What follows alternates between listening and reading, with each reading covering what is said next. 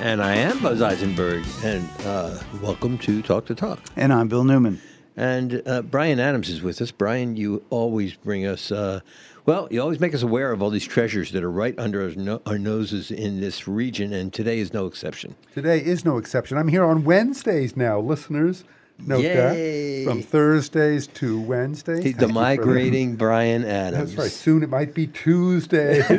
And we should, should know, excuse me, Brian Adams is a longtime professor of environmental science at Greenfield Community College, now professor emeritus, and we love this segment. Thank you, Brian. Thank you, Bill. One of my favorite things to do in the world is to go to museums. Mm. I mean, there is nothing like museums. And we are so fortunate in the Valley to have two really outstanding science museums available to us that within uh, 20, 25 minutes. One is at Amherst College. The Basinski, is that what it's called? Museum of Natural History? Beneski. It's one of my thank- favorites, too. Thank you. That's our guest, Jenny Powers. Um, and the other is down in Springfield, and it's the Springfield Museum of Science. And I'm delighted to have back on the show Jenny Powers. She is the director of science at the Springfield Museums. Jenny, thank you so much for joining us. It's my pleasure. So it's raining out, it's yucky weather out, it's a long weekend coming. It's what do I do with the kids on this long weekend? Here's what you do you go down to Springfield to the Springfield Museum of Science. Jenny, tell us something cool and exciting and maybe new that's happening at the museum. Well, we have updated our planetarium and we have kept our beautiful homegrown historic Korkosz Starball, but we have added a Zeiss full dome projection system. That means that we can show almost anything on our dome now. And the two even work together really well. So we're showing all kinds of different astronomy movies, short films that you can come in and watch. We've been doing some pretty exciting programming, music programs in the evening. Um, and it has just been a tremendous success. We're really proud of it. You know, I do have to, to say at the, the um, 50th anniversary of the dark side of the moon, um, I went to Springfield to the planetarium and lay back in those chairs and watched space while listening to Dark Side of the Moon with alcohol being served in the lobby. It was Brian was in seventh it was really quite it was really For Brian, show. every hour is happy hour. exactly. Well, and that was before we added the Zeiss. So that was our old school presentation. We used the Korkosz Starball on a slow spin so you could see the stars for kind of a little bit of psychedelic effect. And then we did an astrophotography slideshow. Now, we- As astrophotography slideshow. Yes. Wow. Um, and so now what we can do is we can add all kinds of effects onto that screen. We can do music, um, music videos. We can do clips. We can. We even have this new system where we can make almost like a kaleidoscope on our dome. And when we play music with it, the kaleidoscope responds to the beat and to the kind of music we're playing. So we are going to debut that at a pretty special event. It hasn't launched on our website yet. It's going to launch tomorrow, but we're having a big Valentine's Day Love Under the Stars hmm. event on Valentine's Day itself. Oh, that's very cool. At night in the in the planetarium. Yes, we'll have observing in our 20 inch reflecting telescope. We'll have some chemistry just to see if you and your date have chemistry. Um, maybe some art activities. We like to represent all five of our museums, not just science, but um, as a big astronomy lover, I thought Love Under the Stars is just the perfect way to spend a romantic evening. Oh, what could be better? Now you have a big telescope, so you go out onto the roof actually Yes. of the museum, and you can look at the, you know, you're in the planetarium for the I want to say fake stars, but the presentation of stars, and Indoor, then real yes. stars on top, assuming the weather cooperates. Yes, and we use that telescope every month. There is a way for the public to access it. It's a 20 inch reflecting telescope, a Schmidt Cassegrain design, and it was made by members of our Stars Club. There's a long term Stars Club in Springfield. It's been around since at least the 30s, and in The 19. 1930s. Wow, Yes. so almost 100 years. Yes, actually, they probably are going to celebrate their anniversary pretty soon. But I'm actually vice president of the Stars Club. But um, we are we have this program called Stars Over Springfield, and this program has existed for must be close to 40 years, but we revamped it a little bit this year and we've been selling out every month to have a chance to go to a planetarium show and go up to see the rooftop telescope. It is a really thrilling experience. We get so many people who have never looked in a telescope at all before. And then all of a sudden, you're getting this fantastic close up view with this 20 inch telescope. Um, we're really excited about it. Very cool. And you know, the planetariums, it's really it's just a cool event to do. And you think, oh, it's boring, you know, sit there and look at look, you know, look up, but it is amazing.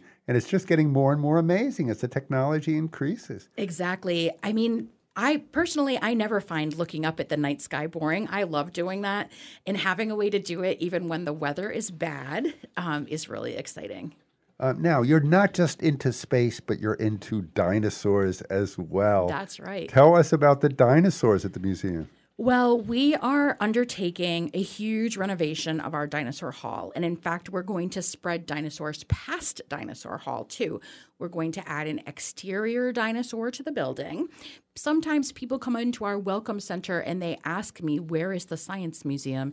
And that makes me want to cry. So I want you to know that you're at the Science Museum the minute you pull into that parking lot. And what better way to do that than have an exterior an dinosaur? exterior dinosaur. And I think this is going to become a major attraction for the museum because dinosaurs are just a perennial favorite. People love them.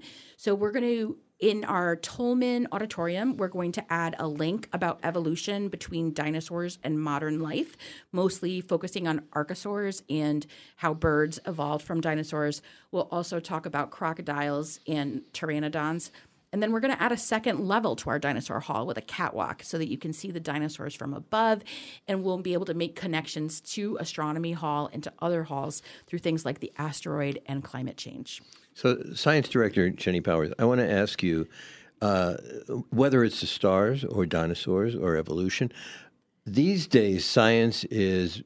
Uh, I don't know whether to say discredited by so many, by way too many people. Mm-hmm. How much of your mission these days has changed by the fact that you have to make other people understand that there's a difference between fact and belief? that science is real, that science is valuable. Is that part of your mission as a science director at a museum? Absolutely. And I think that the way that I look at it is teaching critical thinking and not trying to say, no, you're wrong. This is what the reality is. But when we teach those critical thinking skills, we help people make their own decisions that are more accurate. Look for the evidence. This is something our curators always say to me look for the evidence of this. And so teaching people to go through that process of examination and the idea of trusted sources versus um, anyone we are adding throughout the museum boards that where we can put the latest headlines from reputable sources. For instance, a question I get asked all the time is Did the Webb telescope get knocked out of commission? And no, yes, it did hit some debris in space, but no, that absolutely did not knock it out of commission. So making sure that people get the most up to date, the most accurate, and dispelling the myth that science never changes. People will say, Well, how can this change? It isn't real. This is proof. Science changes all the time. We are very new on our science journey as humans. And we have so much left to learn. Everything, 100 years from now, everything could look completely different. In fact, we know it will. And so being hopefully able, there will be humans to uh, see it. Yeah, we hope so. Certainly, I hope I have grandkids or something, but uh, or maybe great grandkids by then. But the we need to make sure that what we're presenting is as accurate as possible. So when we do an exhibit, we check it, we double check it, we check it again. We want to give people the most up to date and the most accurate. One of the things that is really important to me uh, from a science director perspective is being able to be more nimble than we've been in the past. If there's a big change, we need to let people know right away. We can't keep something in our museum for 50 years that's not accurate anymore and not give an explanation. That's really important. It's that's really exciting to think of science as as changing, as as not static, and museums is changing and not and not and not static. Uh, I want to get back to what Buzz said about this politic- politicization. Politi- pol- blah, blah, yeah, you're close enough. Close enough of science. Um, you know, particularly you look at Trump and you look at some of the, the right wings, which is really negating the some of the facts that are out there. And I want to get back to one of those sort of ex- existential uh, threat uh, which is climate change. Mm-hmm. Um, are you dealing with climate change in the museum? And if so, how? And if not, why not? We are absolutely dealing with climate change. And a couple directors before me didn't want to tackle that because there's so much misinformation.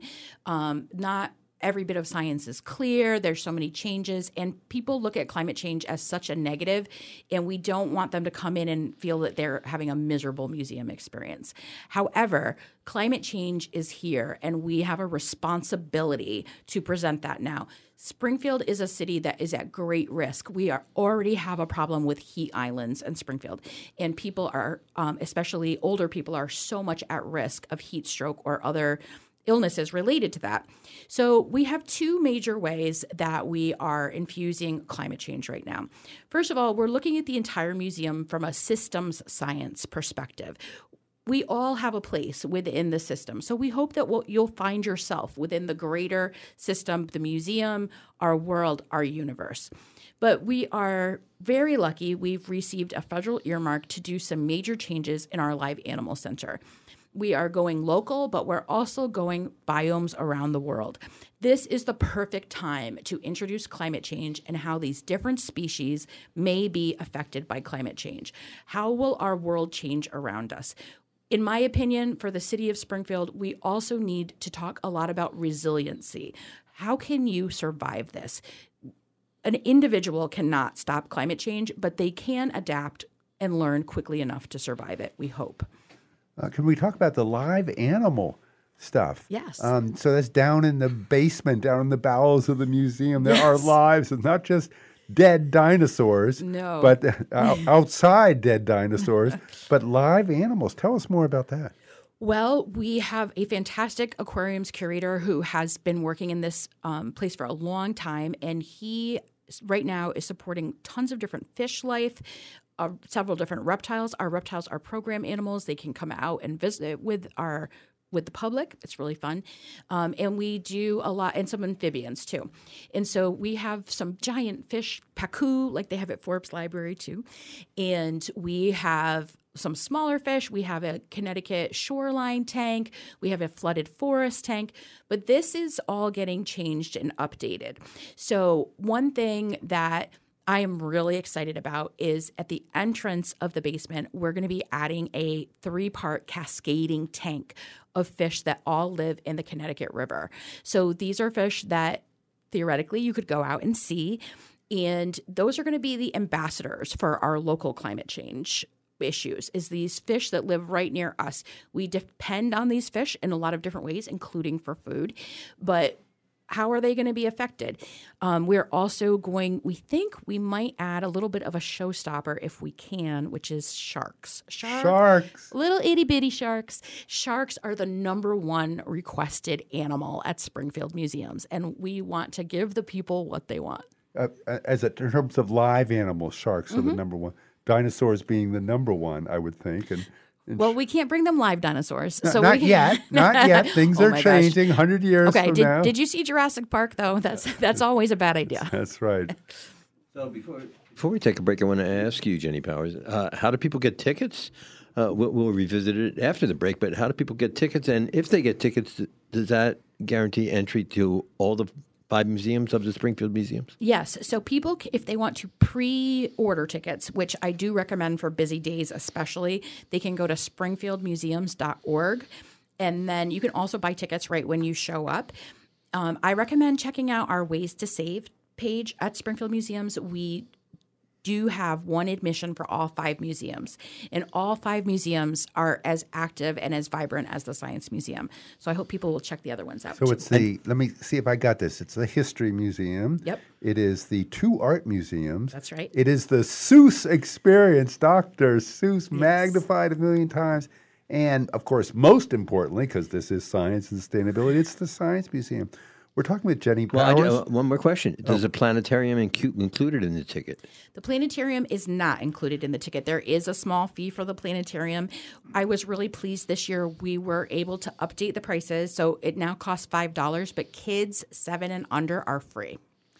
It's an and if you're a member, this, the planetarium is free. Exactly. As yes. well. It's also free. We're talking with Jenny Powers. She is the Director of Science at the Springfield Museum. It's a wonderful, wonderful museum, and it's not far from us in the Upper Valley here. It's just a little trek down 91, and boom, one exit, and you're you're pretty much there. And it's really worth going to. We're going to be right back and continue our conversation with Brian Adams and with Jenny Powers from the Springfield Museums. We'll be right back.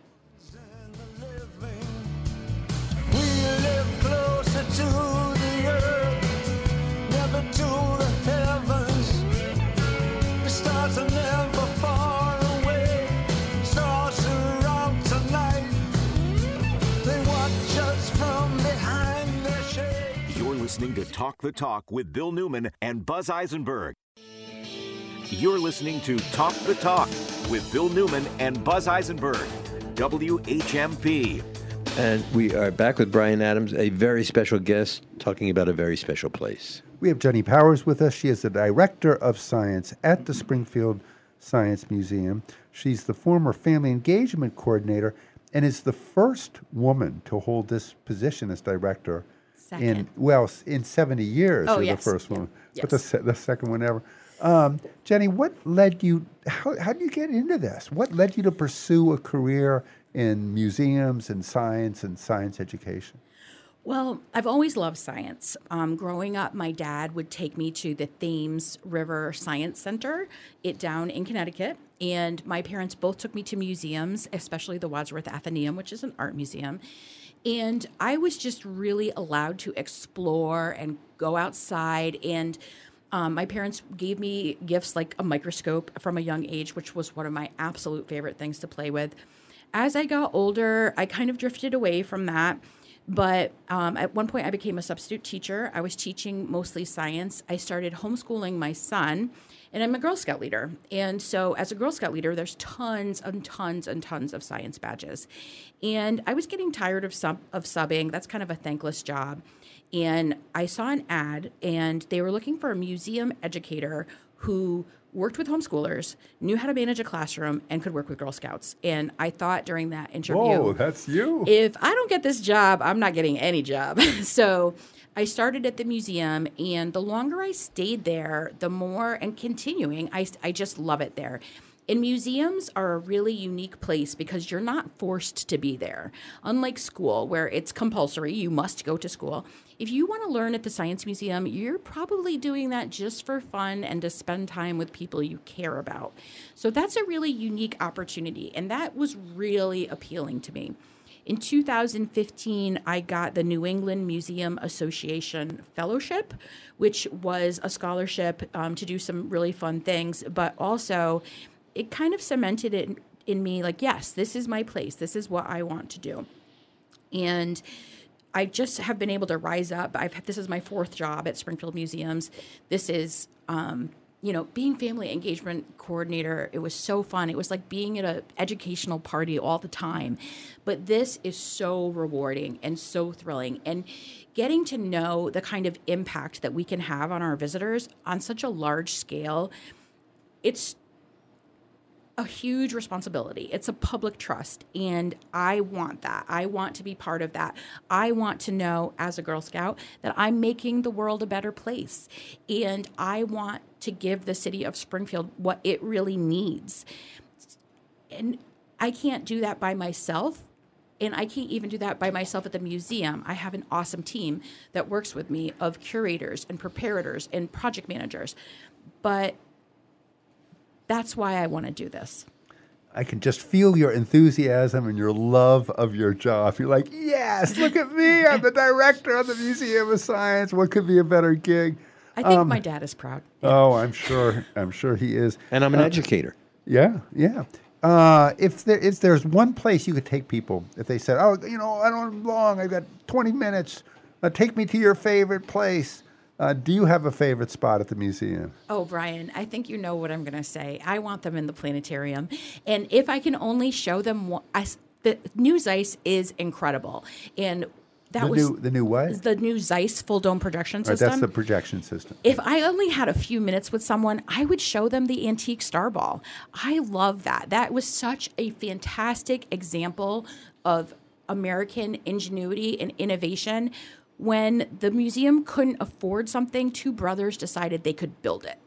And that's why all of us fought to not scrap that when the new Zeiss full dome projection system, which is absolutely state of the art and do almost anything, we want the old one as well because it just shows what people in Springfield are capable of. And the old one's like 80 years old or something, right? We celebrated 90 last 90? year. Oh, I think it might be 92 this October. That's very, very exciting. Jenny, we're just about out of time, but I want to make sure people know where you are, how to get there. You're one of five museums at the Springfield Quadrangle, mm-hmm. and it's really one exit off of 91, and boom, there you are, mm-hmm. five excellent museums. The Museum of Science is a must see attraction. Uh, when are you open? Uh, what Springfield residents are free. Other folks have to pay, but there are memberships available. Yes. Can you tell us a little more about that? So one thing I want to mention is that we also have memberships that are um, you get reciprocal admission, and so if you're a member of the Ecotarium or a museum, the Boston Museum of Science, you can come into our museum for free with that reciprocal membership. Or if you're a member with us, you can go to those places as well.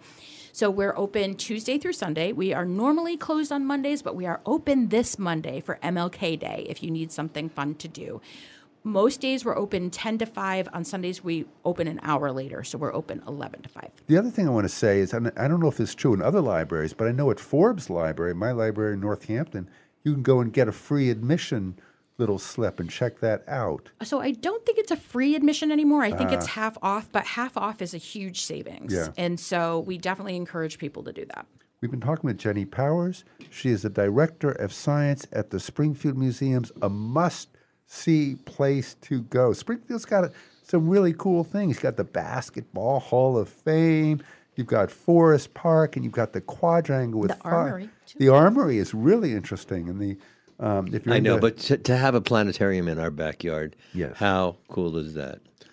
A star is born. Jenny Powers. Thank you so much, Brian Adams. Thank you for having us. And Jenny, thank you so much for your good work down in Springfield.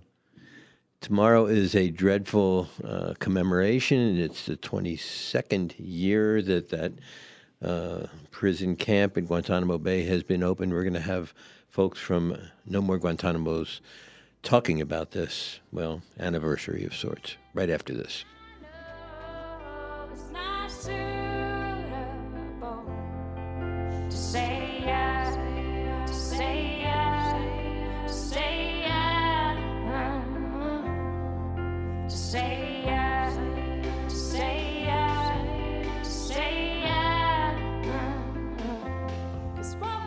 This is Talk the Talk with Bill Newman and Buzz Eisenberg.